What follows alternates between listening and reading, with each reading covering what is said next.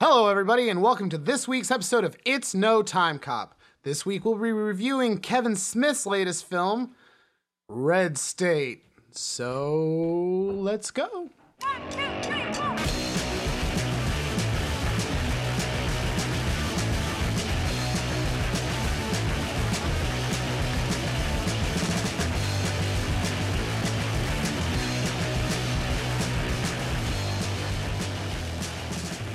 And welcome back, everybody. Uh, Gabriel Mara, my co-host. How are you doing tonight? Or I today? am- Morning? I am. I am Afternoon? just peachy dandy That- after a wonderful romantic night of my ex girlfriend.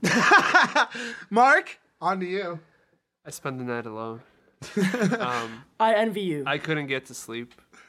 Um, it was very lonely. Okay. Sorry, and uh, this is Cody Robison. I'm uh, working on about a cumulative eight hours of sleep in the last three days. Uh, the show is going well that I'm in. The love letter you've been meaning to write, New York, that I'm currently in. he is dazzling. Now, yes, I haven't seen the show, but I'm going to give it a positive review because I'm biased. that's that's what we like to hear. when is it playing, by the way? Since Uh, it's currently it? right. Uh, well, tonight no one will be hearing this, but it plays uh, Wednesdays and Thursdays at eight o'clock. It plays on uh, Fridays and Saturdays, seven and nine, and then it plays on Sundays at five o'clock. Tickets are fifteen dollars. The location is eighty Greenwich Street. Um. So yeah, Okay. guys. Uh, I guess it's time to just kick it off with uh, a little movie news. Trailer park, if you will. Yeah, let's let's let's start with let's start with movie news first, and then we'll go into what we've been Okay. watching. Okay. So, little trailer park. Gabe, kick us off. Well, some movie news here. Um, I have little two bits here. For once, you're welcome. um, I've heard that Kick-Ass 2 may not feature Matthew Vaughn as director anymore, if it's gonna happen whatsoever. Gasp. Yeah, you know, I really didn't see that coming at all. You know, I just no shock. I mean, were you guys a big fan of Kick Ass? I, w- I really loved the book, and then I saw the movie, and I enjoyed it, but I never really bothered to watch it again. I yeah, I feel the same. Mark. Um, I didn't really like the book, but Mm-hmm. then I saw the movie and I enjoyed it, and I uh, but I never really bothered to watch it again.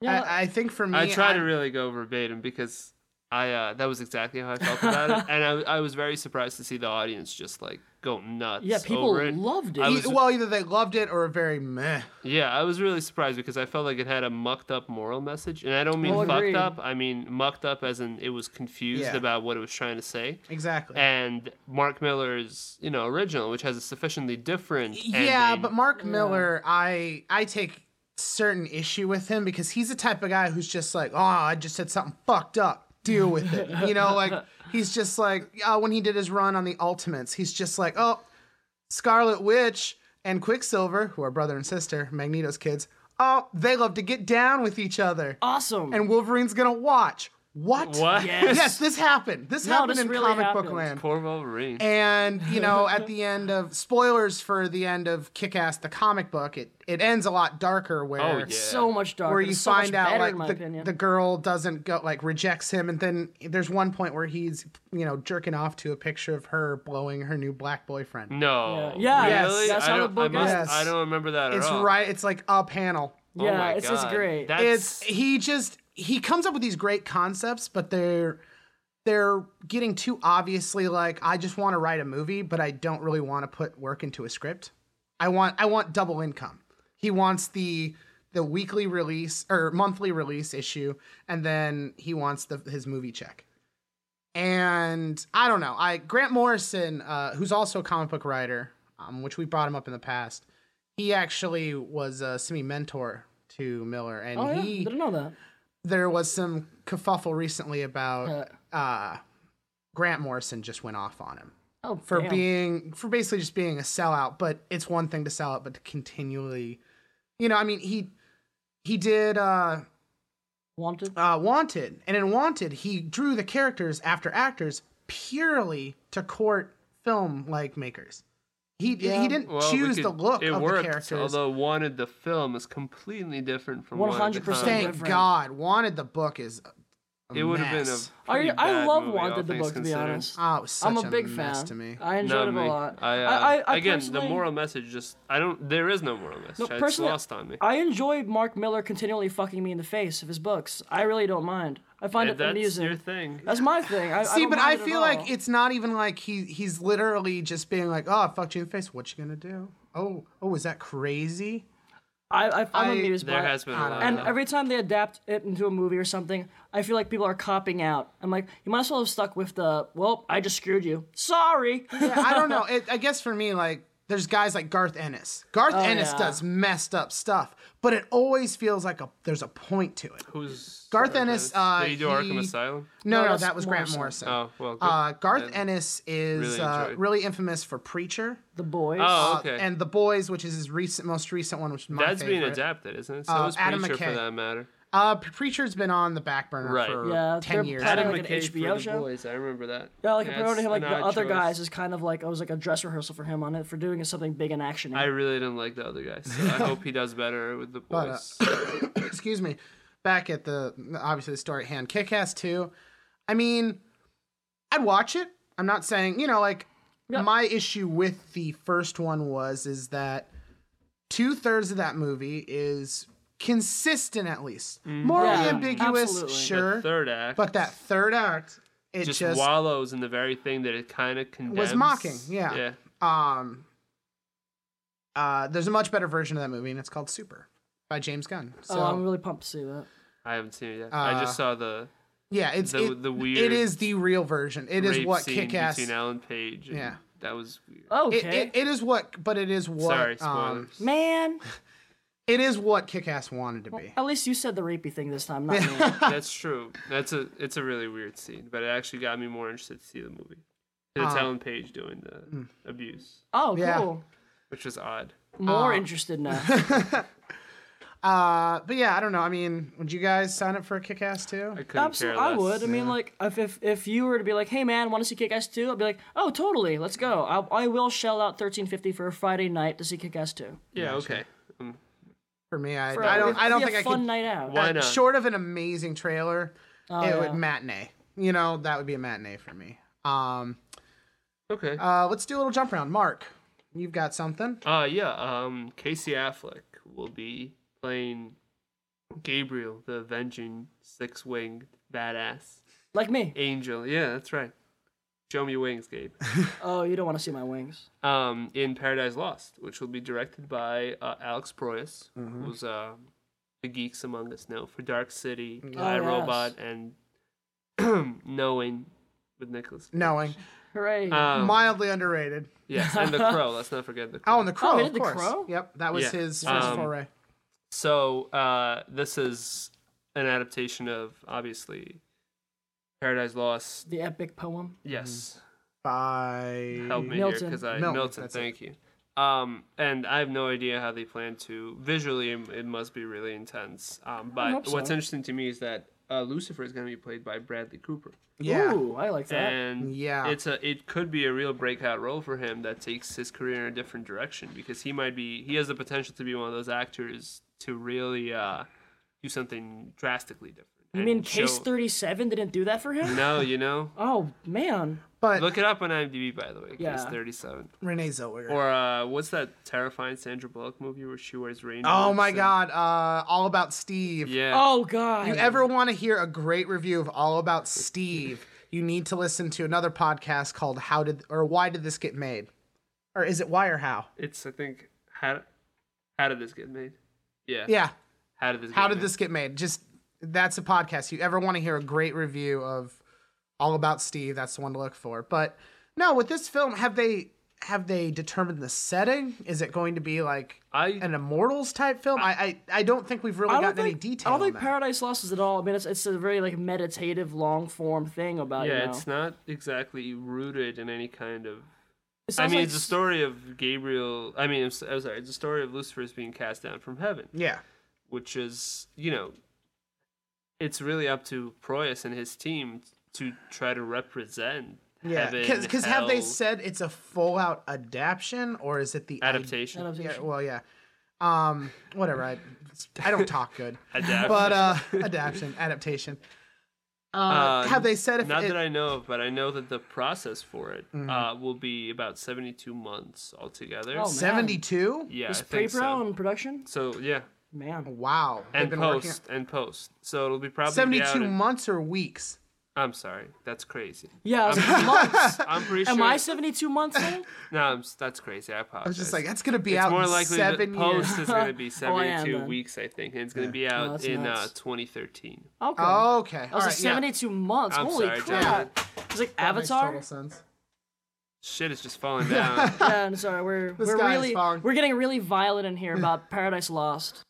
I mean, he had films like Knowing, which, you know, came out in that era when, you know, Nicolas Cage was making just batshit insane decisions, Yeah. which I believe it would have been a better, I don't know, well regarded film had it not come out then. But I mean, Rose Byrne's in it. I mean, gotta love Rose Byrne. Rose Byrne, Yeah. I can Yeah. watch all day. Yeah, really. I would watch her eating breakfast. I could see that. It'd be really nice. Yeah, and she would do it lovely and very Englishy. Oh yeah. Even though she's Australian. Is she Australian? Yeah. Uh oh. Son of a bitch. Um, I, uh, well, so if you someone's what? listening, make a movie called Rose Burning. It'd a, a short film. Um, Get like Simon Leon. there's some do it. definitely some sites that would definitely love to host it. Exactly. Movie hotties over at Joe Blow. Oh yeah. They take it any that. day of the week. Um, I guess now onto my movie news. Uh, this week it was announced that um, the Lone Ranger is back on track at Disney Hey. uh, after a short uh, hiatus. kind of hiatus to from, let from Disney and the Lone. Ranger kind of feel feel each other out and understand Yeah. whether this relationship was worth pursuing. Exactly. It was um, it, it it got awkward. It got weird. It got weird. You know, but I mean, There I- were missed calls late at night. exactly. It was Drunk, drunk text, rain, drunk texting between company heads. breaking iPods. Even though Lone Oh. Ranger isn't, I'll just stop. Yeah, well, I mean, what it really came down to was is uh if you want to keep it in relationship terms, it's like a girl you meet. She seems cute, seems fun, seems like she can give you a little something back. Seems like a, you know, seems like it's something that really goes somewhere. And then uh, she comes up to you one night and says, "Can I have two hundred eighty million dollars?" And you say, "Fuck no, no. Why do you need two hundred eighty million dollars to make a cowboy movie?" And But my that- train, sweetie, my train scene. and that therein lies the issue is Gore Verbinski uh, is the director on the film, at, and it stars Johnny Depp as Tonto and Armie Hammer, Social Network, as uh, the Lone Ranger. So really, it I don't know. It makes I can see why they want to crunch the numbers in that fashion. The uh, the production because Johnny Depp still had one of the top grossing films of the summer you know, Gore Verbinski, he's had The Ring, three Pirates films, Rango. Rango, which did which did which well enough. came Weatherman, and went. yeah. But so he has. We're dealing with guys with half decent track records for you know either when they when they go big they usually go home with a lot of money.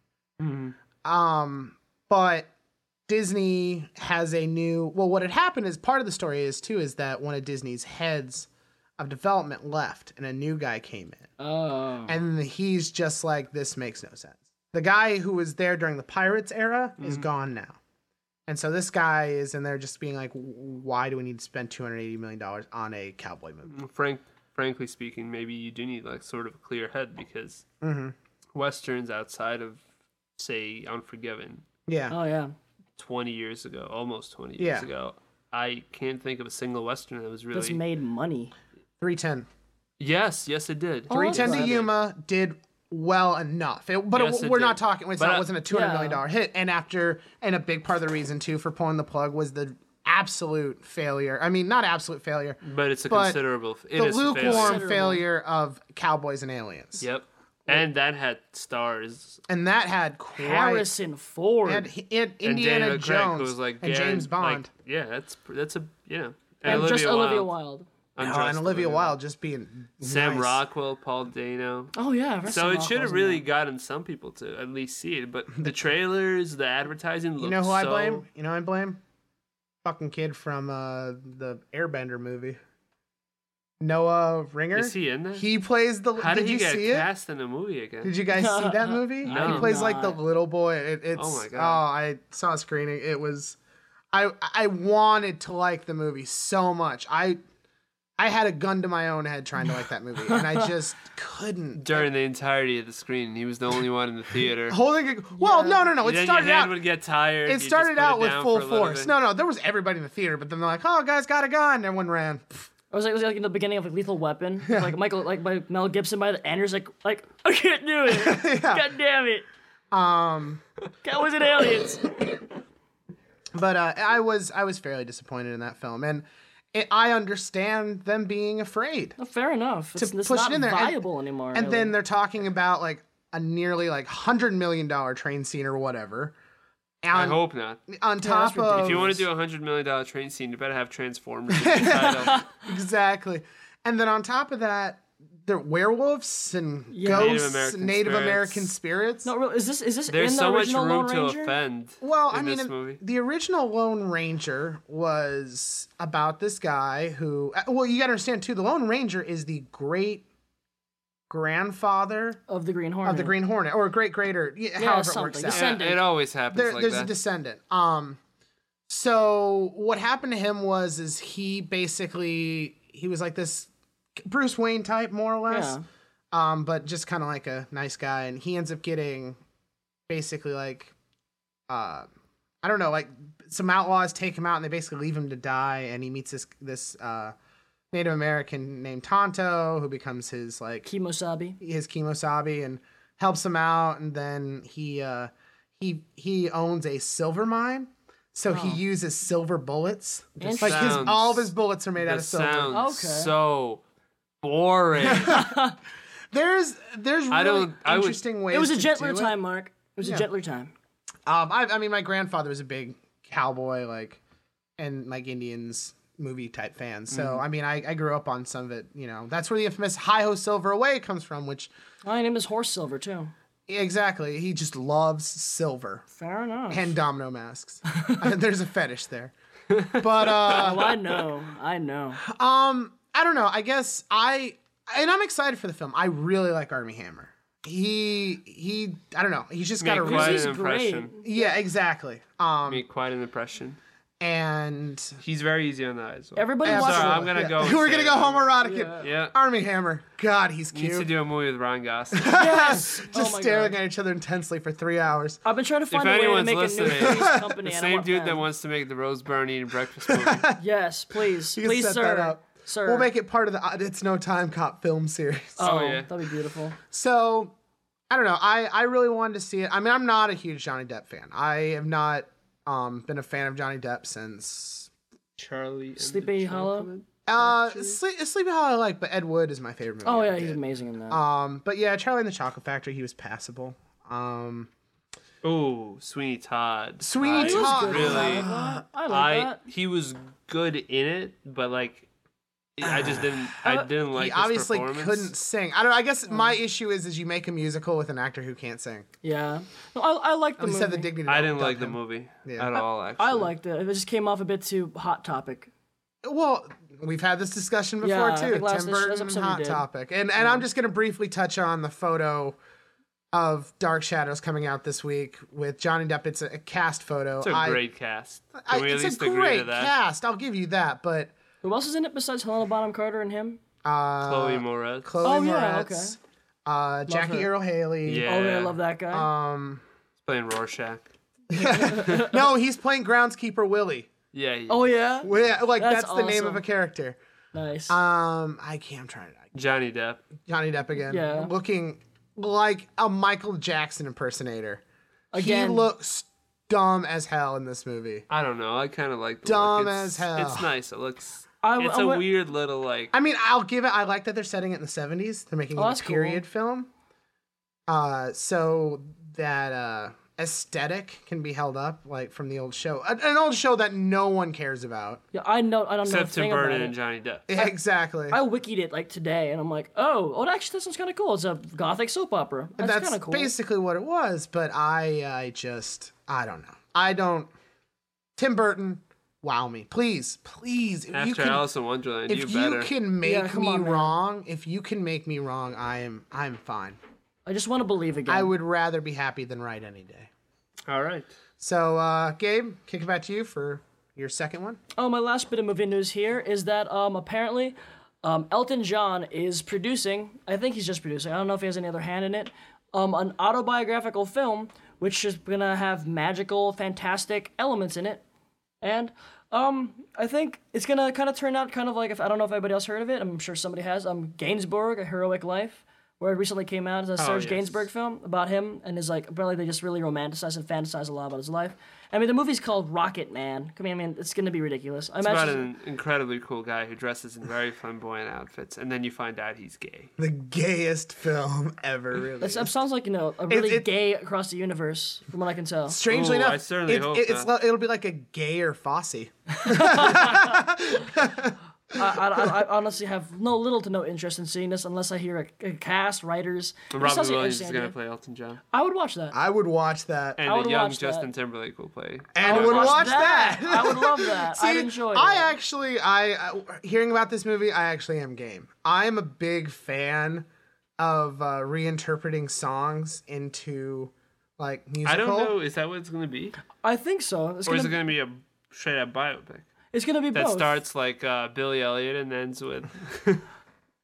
oh, But you know, like, but I feel like you know, certain movies get it right. Moulin Rouge got it totally Mm-hmm. right. Across the Yeah. Universe was an abomination, in my opinion. I hate there are two sequences in that movie that I'm a big fan of. Mr. Kite and what else?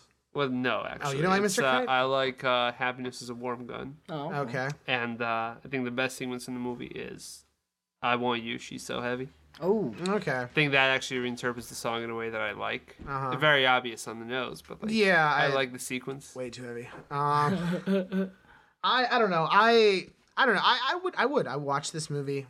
I would I actually would. I'm mildly excited to see it. I, I need to I need to know who is gonna be more behind this. Like, if I'm who directed I'm Not There? Maybe it's Oh, Todd, Todd, Todd, Todd Hayes. Todd Hayes. Todd Hayes. No, Todd's Yeah, I, don't think Todd Hayes. this is why.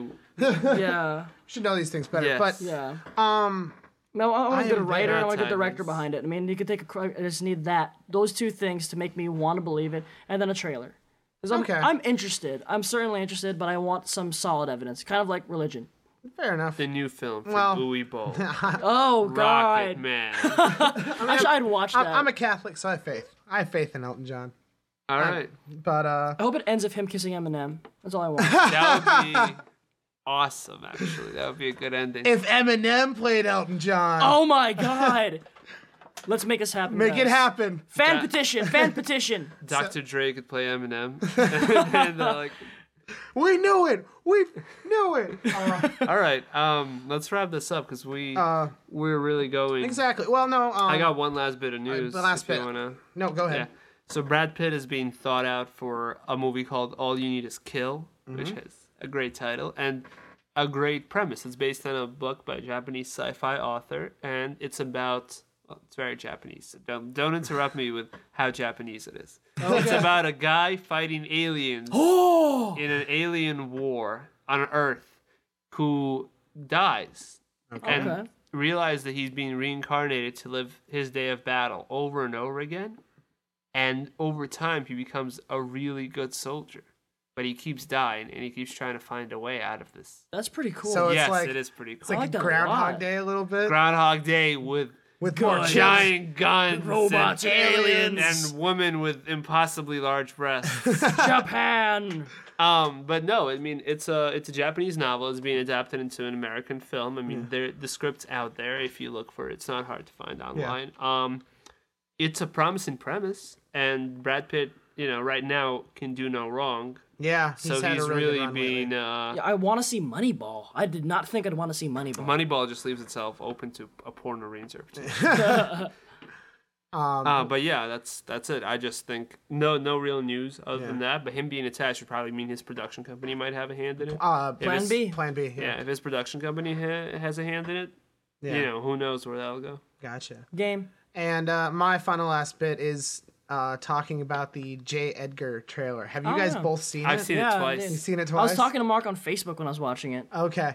What What'd you guys think? Because I, I It actually looks- like if there is such a thing as a because I was a huge film, fan. I was a huge fan of Aviator, so I like seeing uh, DiCaprio, DiCaprio take these like. historical Oh, yeah. figures. Yeah, I do. It's something about it. He just. I like I like his when he does that stuff. I think the trailer feels like somebody watched Clint Eastwood's like output for the last decade and was like, "I'm going to make a really expensive looking parody trailer." like everything from the from the look of it to the music to The old man like makeup? everything about it feels like a Clint Eastwood film. Like if it was Steven Yeah. Spielberg, you'd have like soaring string score, Mm-hmm. and like J. Edgar would be crying in his mother's grave. it's like America, and then a flag would be flying. But here, it's so I don't know what to make of it. I think it's going to be really. uh cut and dry. It's kind of it looks cleanly understated, and Yeah, I don't it know looks if it's gonna really- be. I don't know it if it's looks gonna be good. interesting. It might Yeah. be boring as cleanly understated. don't looks know, good, though, and it but- seems to kind of have some complex themes. Exactly. Well, Isn't it And dress Robert F. Kennedy makeup is good. Oh yeah, yeah. oh good. yeah. Uh, that actor, he he looked he looked amazing as, as And Naomi Watts looks great as a as like a, a and uh, woman. As a woman. but no, J. Edgar Hoover, and then and then of course, like the scene that everybody's talking about is when J. Edgar Hoover asks Armie Hammer's character, who we were talking about earlier, ask him to be his Number number two, and Armie Hammer gives him the, most doe-eyed, Brightest, beautiful, happiest little smile. sweetest little Well, like. considering later in the trailer, it's a scene where he like goes, Lash- "You're, You're a monster. you're like a terrible little man." yeah. Yeah. And then there's a scene where it's like the movie, it's Where like the trailer's teasing you, where like J. Edgar grabs like his holds hand. his hand in the cab or the car. Yeah, I I don't I mean, but I mean seriously, if Armie Hammer looked at me that way, Oh, I would. I mean, I would probably be the same way. I just I would and it I'd would hurt melt. me if he called me a horrible little man. yeah, dude. I would. I would be devastated. I feel like I did something wrong. I'd spend the whole night crying like I did last night. So I guess what we're trying to say is, we'll see. yeah, we'll Yeah. We see. don't want to see. comment on the because the movie, spec- both DiCaprio and Clint Eastwood kind of said like the movie's not really going to address all the rumors about Hoover's sexuality. Yeah. But the trailer definitely is throwing. some It's cogs in definitely there. it's definitely gonna deal with his relationship with this man. Yeah, but I, I think it could be a clandestine like relationship honestly, that has. I feel that they're going to avoid more the uh the cross dressing stuff. That's the stuff they're gonna avoid. Boo. That's for so- another movie. Yeah, exactly. J. Edgar with Rob Schneider. yes. Oh, dude, that'd be amazing. It'd just be J E. It's crazy. Rob Schneider is J. Edgar Hoover. The president is a dog or something. Just go see it. So, I guess that wraps up movie news this week. Um, now we're Moving jumping on. on. to uh, if you're still with us. exactly after after that tirade. Hmm, it's gonna Cody's take us got the into. cholera. Sorry, I working late, but Black uh, this plague. week the vapors. uh, in our section of what we've been watching called Now Showing, I will start by saying I've seen nothing. I literally Busy have man. not Yeah. slept more than like a few hours a night, as I've said before. I think I'm repeating myself at this point. The man sleeps on a couch because he can't. get. So I I have not had the chance to see anything. Uh, so I'm gonna turn it over to these guys and let them let them talk. Mark, Gabe. do you want to go first? Okay. All right, rock and roll. All right then. I saw Melancholia. Mmm. How was that? It was. Oh, I'm so tempted to make a pun about it, but uh, no, it was. Uh, okay.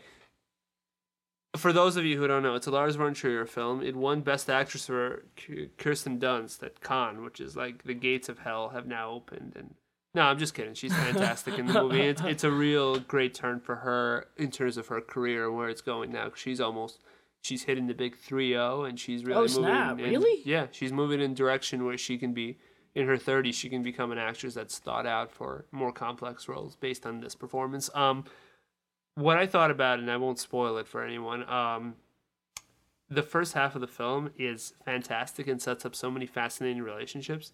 The second half is incredibly boring. Was to me Uh, because a he reveals the end of the film at the beginning. For those of you who don't know, Melancholia takes a look at a wedding, um, uh, Kirsten Dunst's wedding in the first half, and she's uh she's depressed. Uh, she has she suffers from Melancholia? depression. Thank you, Gabe. She suffers from depression, and we're just watching this wedding sort of fall apart around her because she just has this episode. And the second half is her staying at her sister's house and sinking further into depression because it's a Lars, Lars von Trier film. Um, Yeah. Yeah. was his While- sister Charlotte Gainsbourg?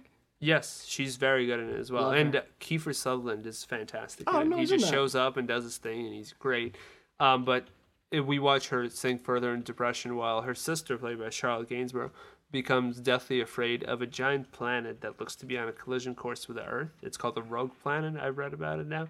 It apparently was hiding behind the sun, not literally hiding, but you know, like it came out, we didn't see it, and then it seemed to be on a on a course that wasn't dictated by the, like our the way our universe Our moves. Gravity. Yeah. and we thought it would just fly by us, but it doesn't. And it's okay. It's not really a spoiler because it is literally revealed in the first three minutes of the film, which feature gorgeous slow motion imagery. Um, but what I found, just the second part of leading up to the to the really gorgeous and incredible final shot of the film, which is incre- I just won't spoil it. It's it's such a memorable, beautiful shot. It's just so boring to watch. Like you're just watching the time tick away, and you're watching these people just get a little get more and more unhinged Yeah. and stuff like that. And what I found fascinating is that uh, Lars von Trier made this film because he was under the impression, or he was told that people he suffered from depression, Yeah. and Kirsten Dunst has suffered from depression as well. And he was told that people who are depressed they tend to handle high stress situations better Mm-hmm. because they're already expecting something bad to happen. So I, you know, what's higher stress than the end of the world? Yeah. Uh, the complete destruction of the earth. Yeah. Um, so he, Kirsten Dunst sort of becomes an anchor for Charlotte Gainsbourg, who Yeah. seems to have her life more put together, but then she becomes devolves into this mess, and Kirsten Dunst is sort of holding her down, but it's still just This- the pa- the pacing is glacial. Uh, dialogue seems mostly improvised, and while it's like really nicely shot, very well acted, the just the pacing alone and the fact that you know what's going to happen, you're just kind of waiting for the time to wind down. It becomes it becomes uh, just grating to watch. Really, you're just waiting for it to end because you want that catharsis. This sounds like a much sadder version of a book in the series of The Hitchhiker's Guide to the Galaxy. It is. I mean, in a way. Kirsten Dunst is the robot who's really paranoid and sad, and apparently, Shaw Gainsbourg's everyone else. That's weird. I dig it. I I I I'm not the biggest. You just Lars von sat this fan? one out. Yeah, and I'm not and I'm not the biggest fan of him. I mean, I it's one of those guys that like I respect it. I get why people watch it, but not for me. I mean, he just kind of hurts me every time I watch him. Like, Oh, um, I uh, Dance, Dance in the in the Dark. I Dark, think Dance in the. Dark is amazing. that's a brilliant movie. It's And Breaking the Waves is also devastating, and other movies he's made are equally devastating, except for The Boss of It All, which is a comedy that I haven't seen yet. a comedy from Lars von Trier. I'm sure that's Really? well. If he knows anything about comedy, I mean, church is full of Nazi sympathizing jokes. Great. I would watch a TV show sitcom starring Lars von Trier as a therapist. That'd be really good, I think. In treatment yes. with, With Lars, Lars von von Trier. Trier. That'd be good. so, uh, So, Gabe, Gabe, what have you been watching? Um, well, um, I started watching the other day. Um, I'm working with my uh, writing partner, um, Roma Brahim.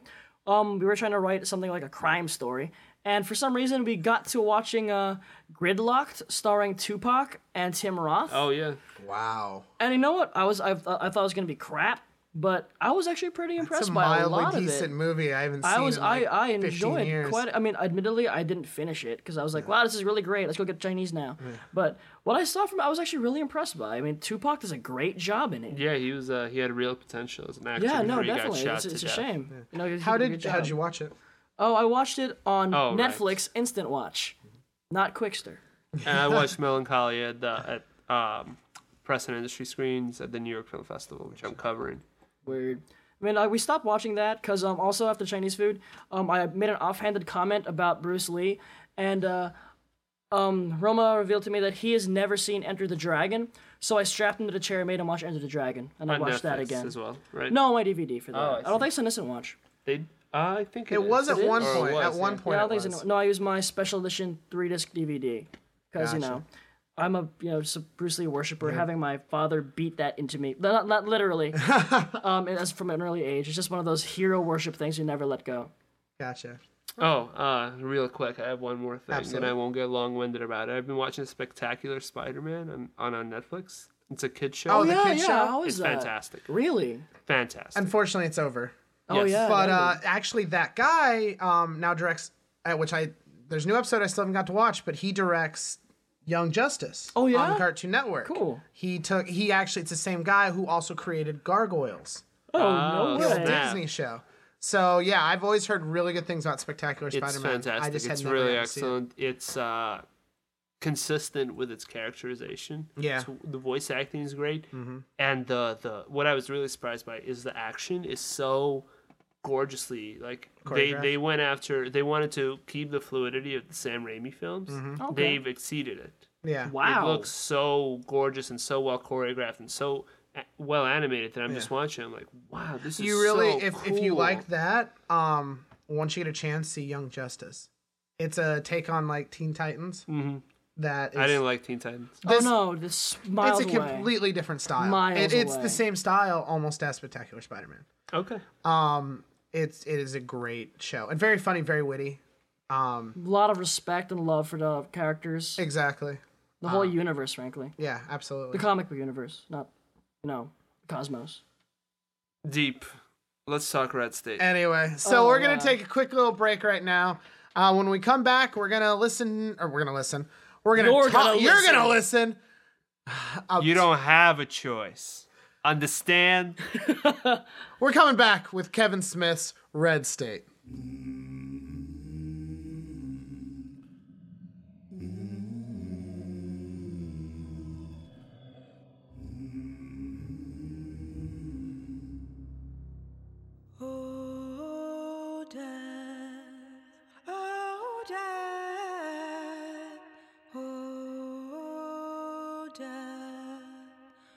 Won't you spare me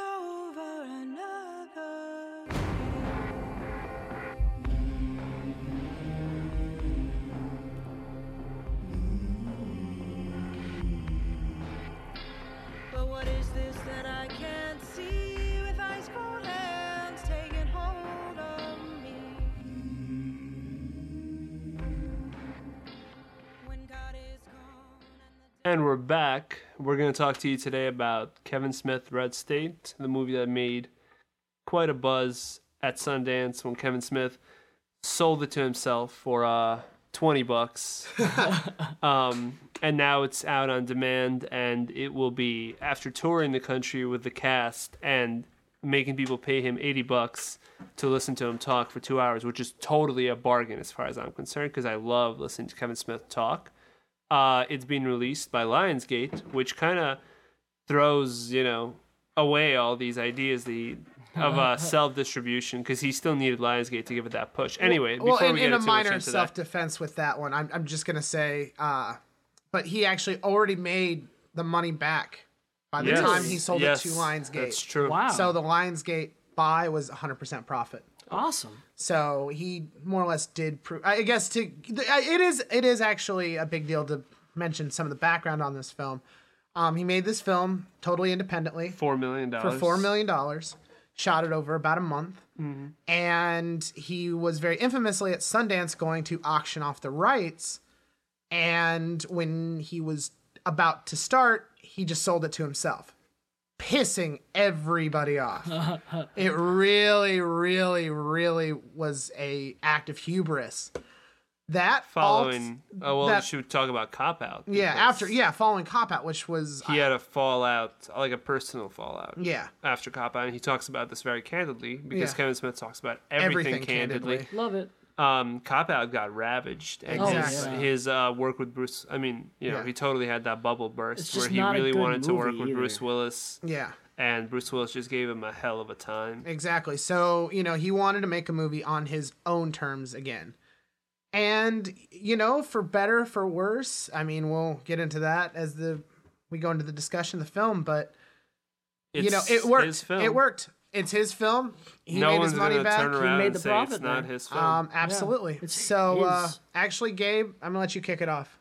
Okay. Um. So, like I mentioned in previous uh, podcasts here, that I'm a pretty avowed Kevin Smith fan. That if two movies got me into the idea that I can be a filmmaker and I want to be interested in film, it was Evil Dead 2 and Clerks.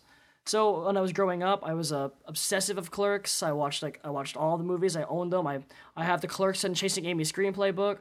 Have some of the comics. So it was just an obsession for me. So I, I just I I will defend this man to his death, even though Cop Out was kind of crappy. So I walked into Red State not really sure what to expect. I mean, the buzz had been kind of mixed and kind of negative a little bit. But um, uh, part of actually honestly sold it to me was that um, I listened to another podcast called WTF with Marc Maron. Um, uh, he's a great comedian. He was very intensive. Comedian. No Mark- relation. No, not not not Mark Z. I mean, he can't live up like Marc Maron can't live up to Marky Z over here. but I got into this podcast um thanks to Cody, and we listened to I listened to it um, pretty on the regular. And um this is a guy with really sharp opinions and really just a smart intellectual comedian. And he was really blown away by it. So I was like, well, maybe I should, I should give this a proper chance. And I was seeing it, and I was actually very impressed by it. I mean, it might have been a case where of um that I, it's coming from a known source, and it's different from his previous work that I liked it so much because I wasn't expecting it to be as visual as it was and as concise all the time as it was, and um like it, it, it bucks a lot of great horrible com horror trends, and it really just kind of superseded a lot of them. I expected. You know, oh, there's gonna be a stupid damsel in distress. There's gonna be some stupid slasher shit, but no, it was better than that. He like it's you can tell that Kevin Smith at least I think he's finally coming into a smarter understanding of movies than has he's had before. That I think he started getting into understanding action and cop films of cop out, even though I think he tried to infuse that with too much of his humor, which is why I kind of fell on its face. It just didn't work out. But here he just I think he dropped the Kevin Smith persona and the Kevin Smith trademark style, kind of like when Woody Allen made Match Point. It's that it was great, it was a great movie as it was, but it was only it became truly great because Woody Allen did it exiting his comfort zone. And I think like he directs himself better than he has at all before. I think he just did a he did a great job for for a Kevin Smith and did a, um, pretty great job for a movie as it is. Mark, There are go- so many things that I disagree with. I'm just gonna I'm just gonna try to tackle them. But I'm gonna jump in real quick because we, we we did screw up. Red State. Red State is about a Oh, Westboro. right. oh my god! good call. Thank you, A Westboro type church. Um, Westboro. People don't know the, the infamous Fred Phelps God hates fags church. God hates dead soldiers. all that God hates real charming Poor stuff. people who have you know who get AIDS from blood transfusions. Yeah. Uh, he a real monster. basically it's it's kind of a, a semi satirical look on that uh, type of cult slash church, and it's about these. Basically, begins with these three teenage boys who use like a uh, Undeniably southern. yeah, teenage Yes. um, using like a Craigslist casual encounters type application to um, more or less all three of them have sex with the same woman. And they if I are, found Melissa Leo on like a Craigslist type application, I would be like, "That's Melissa Leo." That's, that's really weird that she'd be on there. But I'm sorry, she's So, played by uh, Melissa Leo. Yeah, so the and so the uh, the three boys go to meet with her, and they she's drugged, or, or not drugged. she's drugged. She drugged. drugs them, Yes. and they find themselves woken up in a uh, a service In the where church. in the church, and they basically compound. becomes hostages within this compound. And after a uh, a, a tip from a uh, from an accident that happened earlier, the uh, basically shots are fired. Everything just becomes unhinged, and it turns into an all-out. Uh, Oh, H- John. Let's not. John Well, yeah, Goodman and John playing Goodman an plays- ATF yep. agent shows up on the scene heavily armed, and uh, they accidentally, in a clear nod to Night of the Living Dead, uh, open fire on one of the boys when he makes way out of the out of the church. the spoilery man. I That a wasn't of, a lo- spoiler a lot of because these we don't know whether he dies or not yet. I mean, it was just, I, I really there were a lot of surprises in this. I didn't even know John Goodman was in this. I apologize. That could be con- con- constitute. Con- ah, that could Constitute. consti- constitute. could Jesus, constitute- what is going on? we're so flustered. So anyway, um, yeah. So ultimately, it turns into this raging bloodbath, um, led by As you do. Yeah. So uh, I'm uh, Mark. You you go ahead. Actually, you take this one. Okay.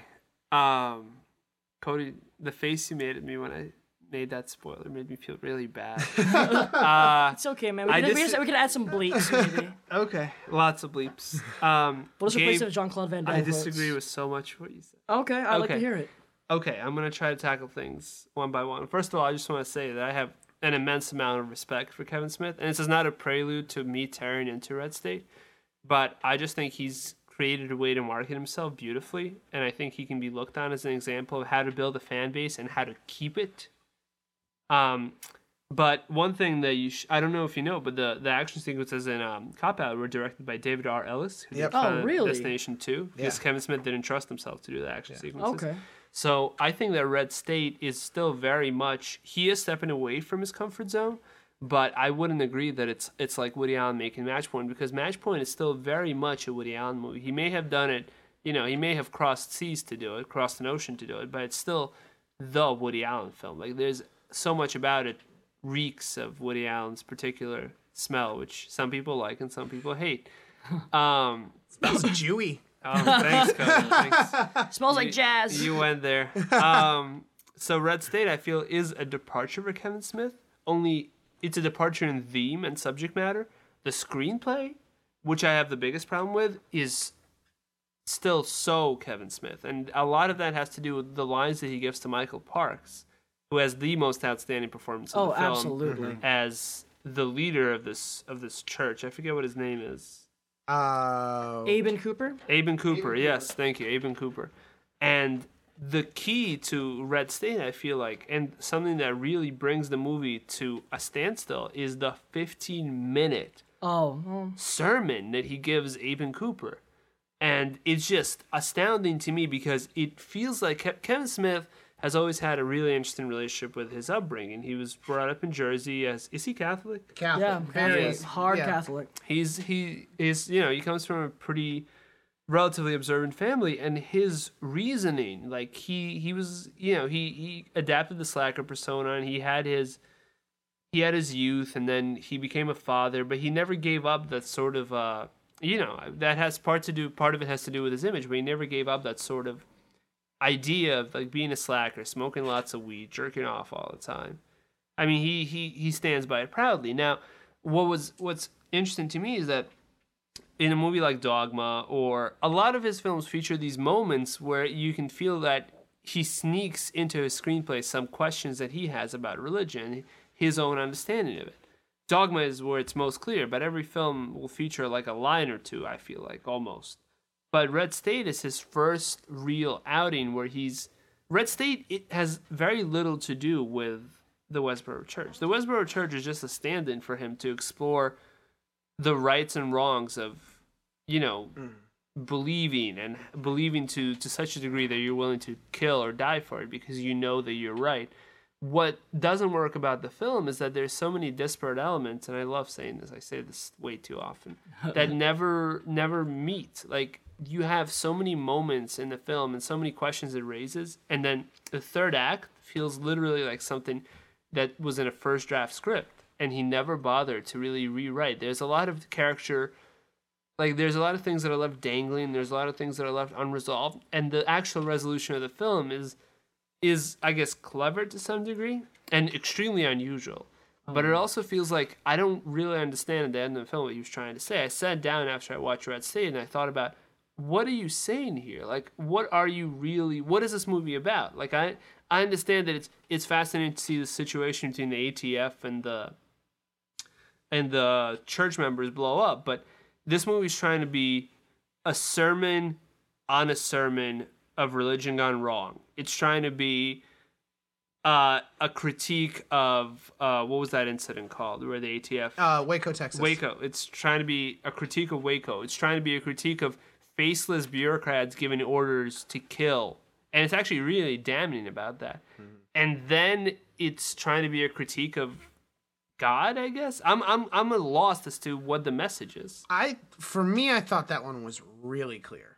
Um, I guess so. It's it, it's Cody. So I'm gonna take my two cents on it. I uh, I too am an avowed like Kevin Smith follower, though, um, and a Jersey Girl fan. I will stand. Oh, I love Jersey I will stand behind Jersey Girl. I've a Jersey Girl apologist in a lot of ways, but um, I was not a fan of Zack and Miri. Oh yeah. my God! That Thank was- you for reminding was- me. I It's was- been a downhill road. I was not was a fan. Failure, I felt. I know it No, wasn't but a it just failure. wasn't it's very just funny. well, the best thing he said was, "Is I used to make movies about like these fat geeks who you know do above their station, and those movies happen all the time now. Those movies aren't interesting anymore. Nothing's new about that." Yeah. And he he did. He admitted to forcing it, and then he did Cop Out, which I actually, I I love the man enough that I just could never watch it. But I listen to his podcasts every week. I, um, you know, I still put on Dogma every once in a while. Like I, he, you know, when I was 14 years old and discovering his first three films, you know, I was into comic books. I was a geek. I thought all You that could stuff. relate. Yeah. Well, yeah, and I thought that you know I'm a fat guy who likes movies and talking about chicks. Like, I you know I never really thought, but I, I thought that maybe that wasn't appropriate, wasn't right, because no one else was doing that around me. You know, I was from a really small you know midwestern town. Mm-hmm. So you know when I saw that, I suddenly realized, oh wait, that it's fine to be that way. Like you can just own up, have a personality, and that. fuck yes, yes.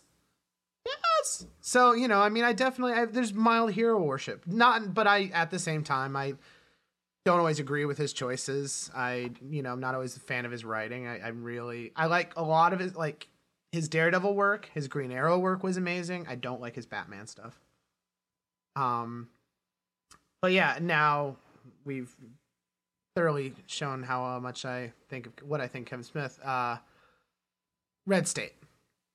I I actually avoided everything about this movie. Same. Um like actively. And I don't even think I saw a full trailer. I think I started it once and just decided to stop. And I too, yeah, obviously had heard Marc Maron's uh, podcast where he talked about it. And I was impressed. I think I would have been impressed if a no name had directed it for me. Um, now, first off, as far as like, know, I'm the actor guy here. Like John, I just I miss John Goodman. Just seeing John John Goodman. Goodman was like seeing that uncle, that really cool uncle when you were like 13, but you just haven't seen him in a really long time. And then he came back and because one of my favorite movies when I was a kid was The Babe. Uh, and to see him like come Oh. back, it was just this really like it just felt very comfortable. Um, and also Stephen Root, um, the the three boys actually. It's it's funny. It's Kevin Smith. It, it's actually you know it's funny. He's never written for teenagers before. Oh yeah. That's the first time he's ever written for teenagers who are his core audience. It's the first time he's ever written his core audience. I mean, those three kids would watch Kevin Smith movies. Yeah. Um, I I like the performances; they were natural. I think you know they weren't really given that much to do. Um, I I definitely could have watched a version of. It's funny. I almost wish instead of making a Zack and Miri, you know, like movie, he had made a super bad type film. Th- Oh, that's what this really illustrates to me. I think he would make a really interesting story about some like high school kids. Um, but aside from that, Michael Parks' infamous 15 minute sermon. hmm I, I, I, you know, it's it's actor masturbation. We love monologue, and the way he delivered it, like with the spirit and the The charm. the charm, absolutely. Playfulness when he's dancing. Uh, it was, it was, it was a fully realized. It, it was 15 minutes, but it didn't, it didn't feel like 15 to me. Um, and I absolutely, I don't know. I, I won't say like I'm in love with the film. I have issues. I do. Um, Agreed. I feel it, it's really heavy handed on certain aspects. Uh, like, uh, we'll get more into spoilers, but with Stephen Roots, Yeah. It never really goes. it never. Yeah, it never goes there, thing but it is just- touches it enough where I don't think it needed. I, it, it felt unnecessary. Yeah. that was really unnecessary. I do not have a problem with the ending. I think the ending. I think the ending is crystal clear to me. Um, I let's see. Uh, let's see. Melissa Leo was good. I, I she yeah. kind of scared. She didn't me. really have a lot to work with. Yeah, she would have a lot to work with, and uh, the guy who played her husband is Ralph Garman, who is a, a, uh he's a, kind of a, a DJ, a radio personality from LA. He also does a podcast with Kevin called Hollywood Babylon, and I'm re- I, I just really like him, and it's funny because he's really great speaker, and he is a mute in the film. Yeah, pretty much. Uh, and that's something if you're Kevin, if you're a Hollywood Babylon fan, then you know Ralph Garman, and so for you, like you know Garmy Strong, uh, you guys don't get that at all, but Nope. so oh, um, I I did I really enjoyed it, and I, I definitely it was nice to see uh uh uh Jesus from oh yeah, uh, from True Blood. from True Blood, and uh Marc Blucas. I can never say his name. I could spell it, and I wouldn't even know how to say it. Uh, he actually played uh um, not Shaggy, um, Fred in the Jay and Silent Bob Oh yeah. a fantasy sequence. How but do he's, you- But he's also infamous. amazing that But he's also infamous for being on Buffy, as he played her uh, her love interest in season four. Okay. But This is true geekdom. yes. Bow but down, I, uh. I don't know. I thought the violence level was appropriate for what he was saying. Uh, oh, and Kevin Pollak's in this for like a minute. Uh, Just it- long enough. just long enough. I, I I did. I really I respond to this film. It was it was there's nothing out like that right now. Honestly, I put Red State and you know, I, I won't say it's ambitious because I know you're gonna shoot up in the seat the minute I say this. Red State and Bellflower as far as like two films that Hollywood would never make. They would never go near. And it, I, that's that's what really responded to me. Like there's no popcornness to this. You know, I he's trying very hard to get it rec- like get the actors a lot of recognition and I, I I think it's kind of a fool's errand, but at the same time, I understand why he wants to, and and I in a different universe, sure, but I don't know. I really uh, uh, spoilers. I can get more into the issues I had, Yeah. But I, as far as like just a general like overall picture, I really did like it a lot. I just, I mean, I, like to speak in defense of the sermon scene as well. That for me, I felt like it was a, a- such a slow, slow build, and admittedly, I did stop and be like, "Hmm, this is going on a while." But I felt it was what made it work so well was that the intercutting of the uh, of the suspense of the scene as well was pretty impressive. The way they, he, um, he slowly unfolds what the hell is actually happening at the same time, like um the reveal of the boys and and also on the uh, behind the, what's behind the curtain.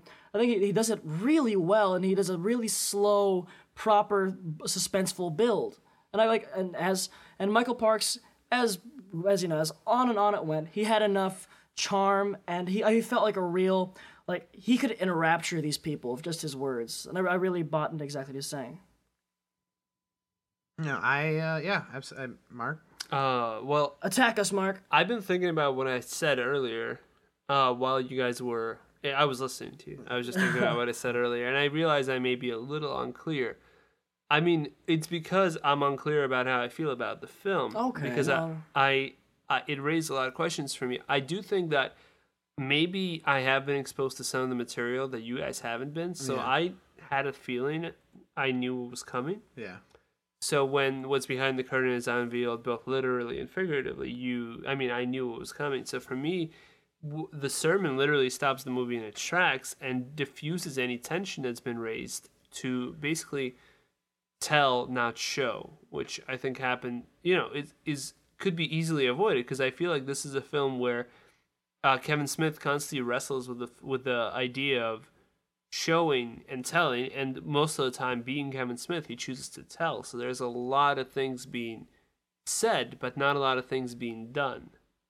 And you know, it almost feels like it could be a shorter film, short as it is. Yeah. But what really Clock's at elevated it for me, minutes right now. yeah, Oh, really? what really uh, elevated it for me was the the third act, and it elevated it for me not because I thought it was particularly brilliant, because I still I'm not sure what the message is, and maybe Cody can clear this up for me, but because it was audacious. I genuinely didn't expect this third act, and I feel like the sooner we jump into spoilers, the sooner we could explain to people what's so unique about the way this film ends, Fair enough. because it doesn't end how you think. yeah. Shall we just go into it? Uh, yeah, so uh, yeah, from this point forward, we're gonna be doing spoilers for Red State.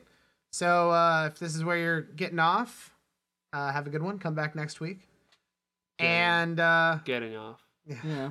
Uh, so That's what you do to the sound of our voices. It's very sweetie. but we'll be starting spoilers for uh, Red State starting now. yeah, everybody does kind of die at the end. For once. Oh yeah, it's This segment being called Everybody Dies at the End and all, everybody does kind of die at the end. I was, I, that's what shocked me most of all with it.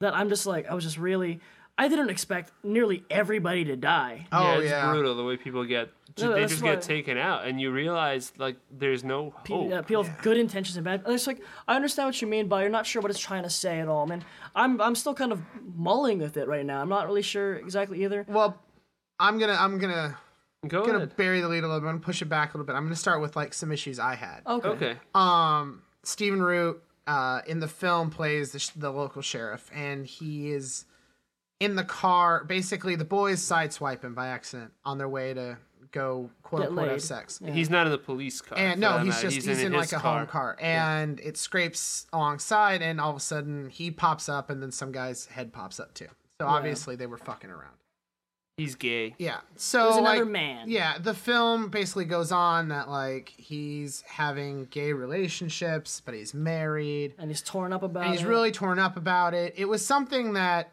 for me personally it didn't really need to happen. I mean, you know, like there's a, there's a moment when uh after everything goes down and the uh after because during the sermon uh one of the boys uh escapes. Well, tries to escape. Right. um played by one of the other boys. Um, the two one of the two main boys are two guys from Sky High, Michael Angarano. Oh, yeah. and Yeah. um and uh and the I forget the actor's name. Kyle Yeah, Gallner. Kyle Who did he Gallner. play on Sky High? He's Yeah, not. He's Sky not in High. Sky High. He's uh, also known more for Veronica Mars. Where Oh, he played the okay, Beaver. okay, yeah. But um, the other kid, um, Billy Billy Ray. He um he plays um Zach, the glowing boy from Sky High. Oh yeah. I was okay. staring at his face. I'm he like, had this a guy- great mullet. Yeah, his mullet, and his his his um his movements and his uh little actions was like, I know this kid. What have I seen? For? Oh, it's Zach. That's great. Sorry, So- go on. No, I. uh, So anyway, this happens, and I just I don't know. I guess you know because and then eventually he uh, a deputy gets killed trying to stop what's happening. Well, more or less Trying to just report what's report happening. what's happening. Yeah. And there's this Michael Parks gets on the phone. yeah. There's and like he, basically threatens him that he's been taking In pictures. graphic of him, detail. Yeah, yeah very. what good. he's been doing with these guys and that he'll put it onto the to the newspaper if he you know decides to do anything about it and there's a scene his response is so weird. and the, too. and basically S- Stephen Root's character sits there and like he- Drinking. drinking and he acts like he's gonna kill himself and then decides to call the ATF anyway yeah, that Yeah. that it really there was me. no eh, okay so because it's so it's so cheesy. Yeah, like he puts a gun to his head, and at that moment, Yeah. he spots an ATF. uh, yeah uh, an ATF just so happened. Notice, warrant yeah, a like- notice yeah yeah Yeah, for a second, I really thought it was gonna be like a, I'm gonna man up and take this on myself, but no, he doesn't even. He just he makes a phone call and acts like a Pussies little out. pussy's out, acts like a little bitch and dies. like it's it's pretty shocking because like his, Yeah. Yeah. you you get this moment of like you get this moment of like Stephen Root being emotional and suddenly going to pieces, but then And we just they, still the go back. story to just forgets about It's it. like, oh wait, wait, wait. So Stephen Root's doing. Oh, wait a minute, we have John Goodman now. Okay, sorry, Stephen Root. Just yeah, he, chill out. totally, he Chill out literally background. gets sh- shifted to the background until a bullet splatters his head. exactly Yeah. and I and don't I'm know not. Is he criticizing this sort of? It almost seems like he wrote this character, this really stock character, Yeah. to, Yeah. to criticize the small town under the surface. Like, I'm gay, but I don't want to admit it to myself. yeah Yeah. Um, no, I think I don't know Eh, that. Like I said, I have an issue with that, and I would say that is my biggest issue. That's not such a big Story, issue, right? all things considered. yeah, all things Yeah. considered. I mean, I really like the very movie. enjoyable. Um, I really like the movie, so I mean, that's that's pretty obvious that that that was just something I would have totally done differently. Um, stuff that I really enjoyed was you know the the ATF arguments because what eventually comes down to is they just it's gonna be it's such a clusterfuck that they just decide you know the government Yeah, he's says, really- go in and just Kevin wipe Smith them is out. really like, damning these guys because Yeah. they literally. You see an agent Yeah. plant a gun on on this woman who's unarmed, Yeah. and try to send her back into the house so Yeah. that because they they get the order to wipe off the out, Yeah. Mm-hmm. and that seems. I'm sorry to say, I have faith in our, more faith in our government. That Yeah, seems to that me was- a little a little unrealistic to me. Bleakly, just It where is- you just get the order down the line from some faceless guy to literally plant evidence and wipe out women and children, and even Waco, Yeah. which is was which was a huge clusterfuck. Oh god. Yeah. Given the amount of investigation that got poured into understanding what happened in Waco, um, Waco, and the amount of criticism that came down and the disciplining that followed, Yeah. I mean, all Oh, things considered, it's pretty absolutely. silly that in light of that, Kevin Smith wrote, writes, uh, what's that last scene even? Well, "That's true." I guess that last scene is actually easier to swallow than the fact that John Goodman is the only man there besides like his right hand guy And he's who even- are like, oh, maybe what we're doing is morally wrong. Yeah. But yeah, at the same time, the right hand guy, when it came down to it. Oh yeah, he pop, did his pop. job. I was like, oh damn, you betrayed my feelings. Yeah, I know, Jesus. Angel. oh, an Angel. Jesus. Jesus, why? and it just doesn't make sense to me because like when when the right hand guy kills one of the boys mm-hmm. and the ch- and the, Yeah, and the, the woman girl. The girl. Yeah. John like a Goodman complete suddenly contrary. it's almost like John Goodman suddenly has a change of heart despite the fact that he gave the order and he seems like a career man who's, Yeah, who's exactly. Yeah, he's- to he these- says he's straight up. aware of what happens. Mm-hmm. He's like, well, I have to pay my, I have to pay my mortgage. Like, Yeah, really? yeah, Wait, exactly. so what do you guys think of the horns? How The- did that the- hit you guys? I horn loved it to be I honest. That loved was it. really clever. I I was like, really- oh man. I was like, I, for a second there, I'm like, is Kevin Smith gonna do this? Like, I is like- he actually I gonna was be like, genuinely shocked. Yeah. Is this I was like, Magnolia? wow, yeah, this movie just totally change directions in me Yeah, because I expect to see you know a wipeout of this Yeah. compound because mm-hmm. as as And armed, then- they might be armed to the teeth, but you know these guys, this is this is the ATF. Yeah. no, that was that was really well funded, you know, armed soldiers. They're Yeah. soldiers.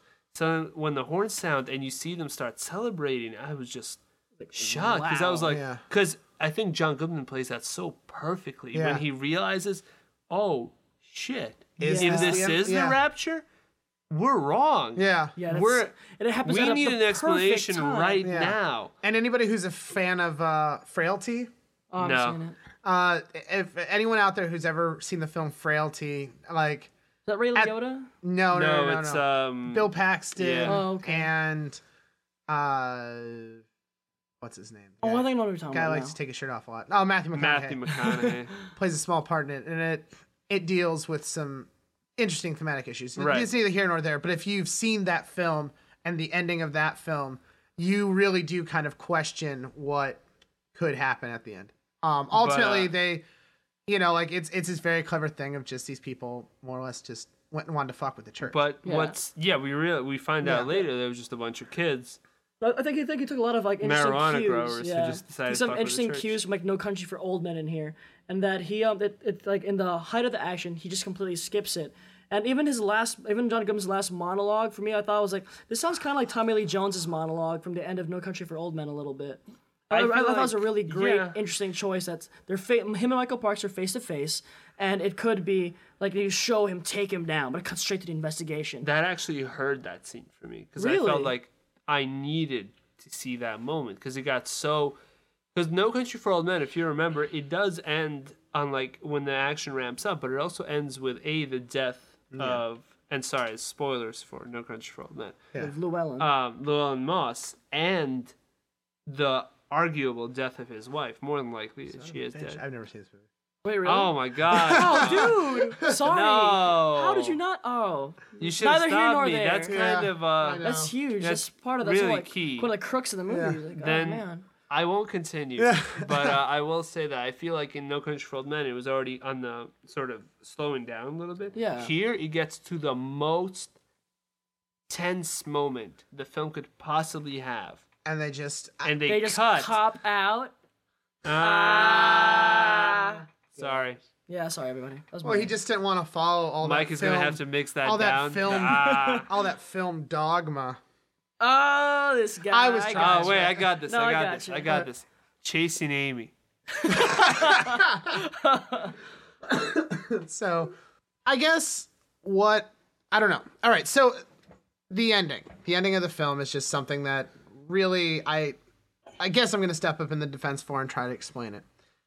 Uh, I think it's really crystal clear because of the monologue. Uh, is the the part of the monologue about the the two dogs fighting over a piece of a ch- turkey leg. Turkey leg. Turkey leg.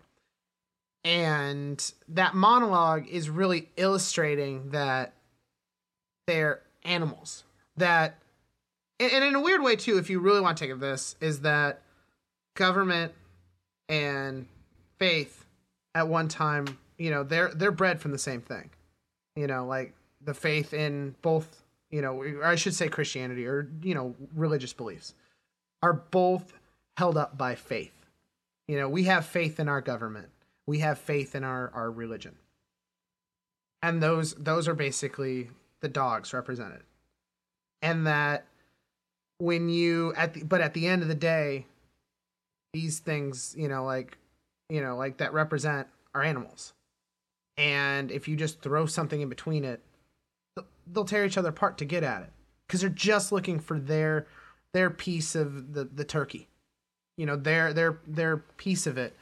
And the reality is is that also at the end of the day and it is it is actually very dark for kevin smith especially as i feel as he's saying is that even though you have faith in these things you cannot let any of them control like you cannot you know you have to remember they are animals and they serve you. You know your fa- faith is supposed to serve us. It's supposed to make us better.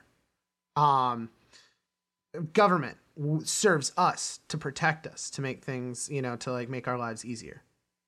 Um and this is a film basically attacking both of those things. Institutions. yeah both institutions saying that at the end of the day they're they're hungry they're they're they're still animalistic and they they drive people and push people to do these these tremendously awful things and you know i mean there's that shock where he finds out at the end of the film he's being he's being promoted, Right.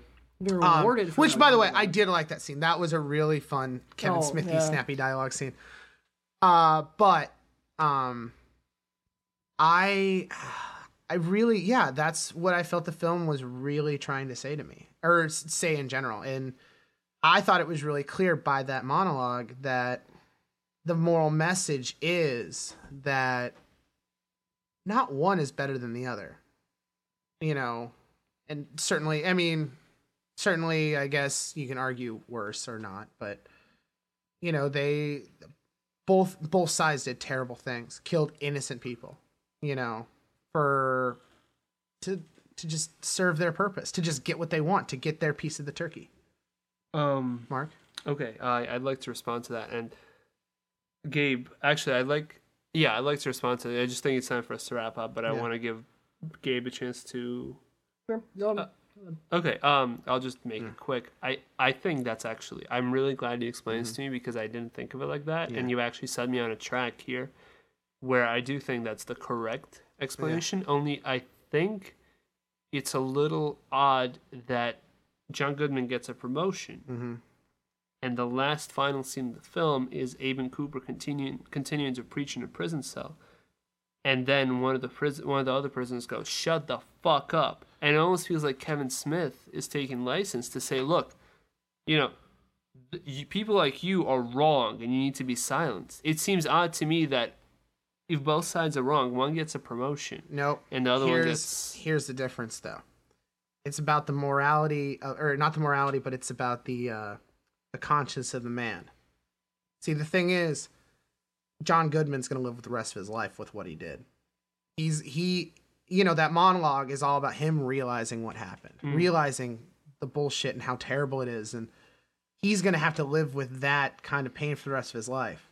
And he's not you know he's gonna think about it. John goodman I, I see that the pain of what happened. And his his he's losing his faith you know like his faith is tested and yes he'll go back out in the world you know like his faith in what he thought he knew a guy like um Abin Cooper, abin cooper Michael Parks. will never question that he is a zealot in the Isn't there classic something of terms that uh, John Goodman says that's very at the, at the very end of the speech? He says something about people who believe and people who believe they're right. I don't remember No, the I, exact line. I only have vague recollection of that, Yeah. but really, what it is is it's, you know, it, it's like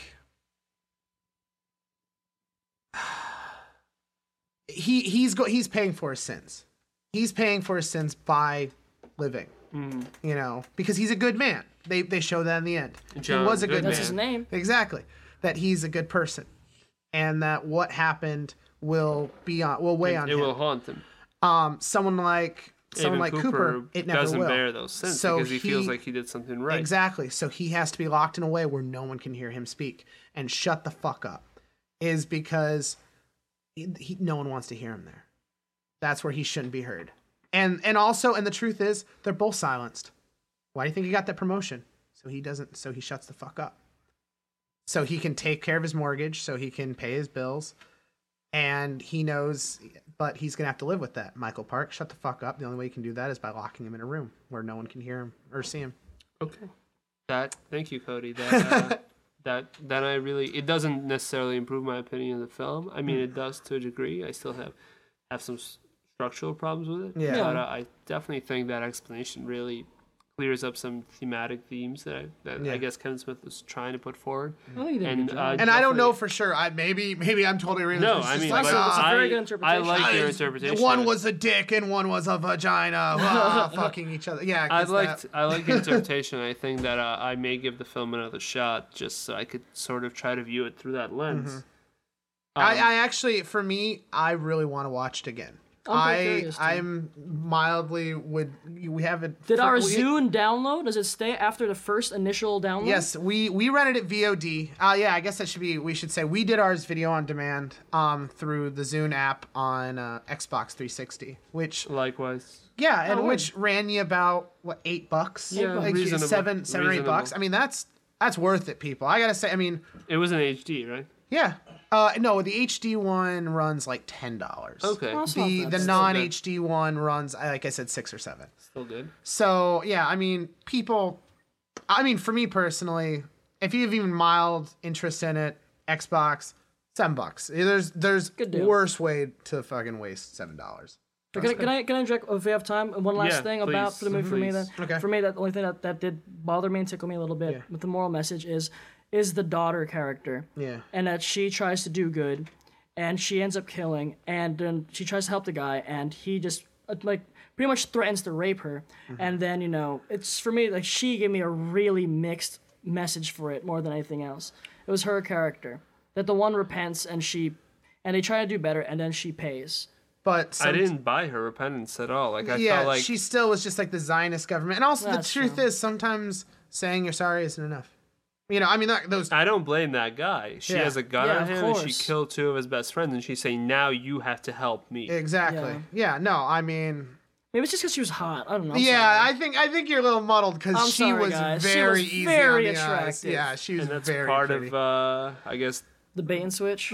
I guess so. I mean, if it was a, I guess Kevin Smith needed that. She has such sunny disposition. Yeah. Oh, that and you well, wanted to she's- go along with what. Exactly. But I guess she had a really difficult role, and I'm not sure she pulled it off all the way because Yeah, it felt like she came down too hard on the side of like, suddenly I had this change of heart. yeah, a little bit. I mean, she's mainly a TV actress. Um, she was in the tenth season of- or eighth season of Scrubs as one of the replacement doctors. Oh, um, okay. The ill-fated season. But I don't know. I last thoughts. yeah. My final thought: uh, watch it. Go Yeah, see it. Likewise. I mean, I wouldn't even if I hated the movie, I'd still recommend it because it, it raises really really interesting mm-hmm. discussion. And I think Kevin Smith set out to do that. He succeeded very well. Yeah. Yeah. I'd recommend it to someone I think who would who wants to see something different out of a horror film, especially. Would you Yeah. guys call Yeah, it? a it's horror not a horror film. It's a it's It's a been satir- advertised as a it's horror sa- film. It's, It's a not a horror satirical thriller. Yeah. in it has very ways. little actual like thrill. I wouldn't recommend That's it to true. everybody, but there are definitely like, for anybody who I have any I mean, remotely similar taste on. I tell them to definitely check it out. Yeah, definitely. Me too. It's like so a grindhouse Passion of the Christ. Ooh, I like that. nice. Anyway, Mark. it's not. But Mark, let's wrap up. Where Yes. can we find you in the universe? Uh, you can find me on Twitter at Mark Z H U R. Um, you can find me on Facebook. Same uh, Facebook Mark Zhuravsky at Z H U R A V S K Y. I'm writing right now for the playlist. I continue to. Uh, we are up on Just Press Play, which I'm also writing for. The podcast is now up on Just Press Play, so you can listen to it there. Um, I'm also covering the New York Film Festival for a British site called Obsessed with Film, so you can check me out there.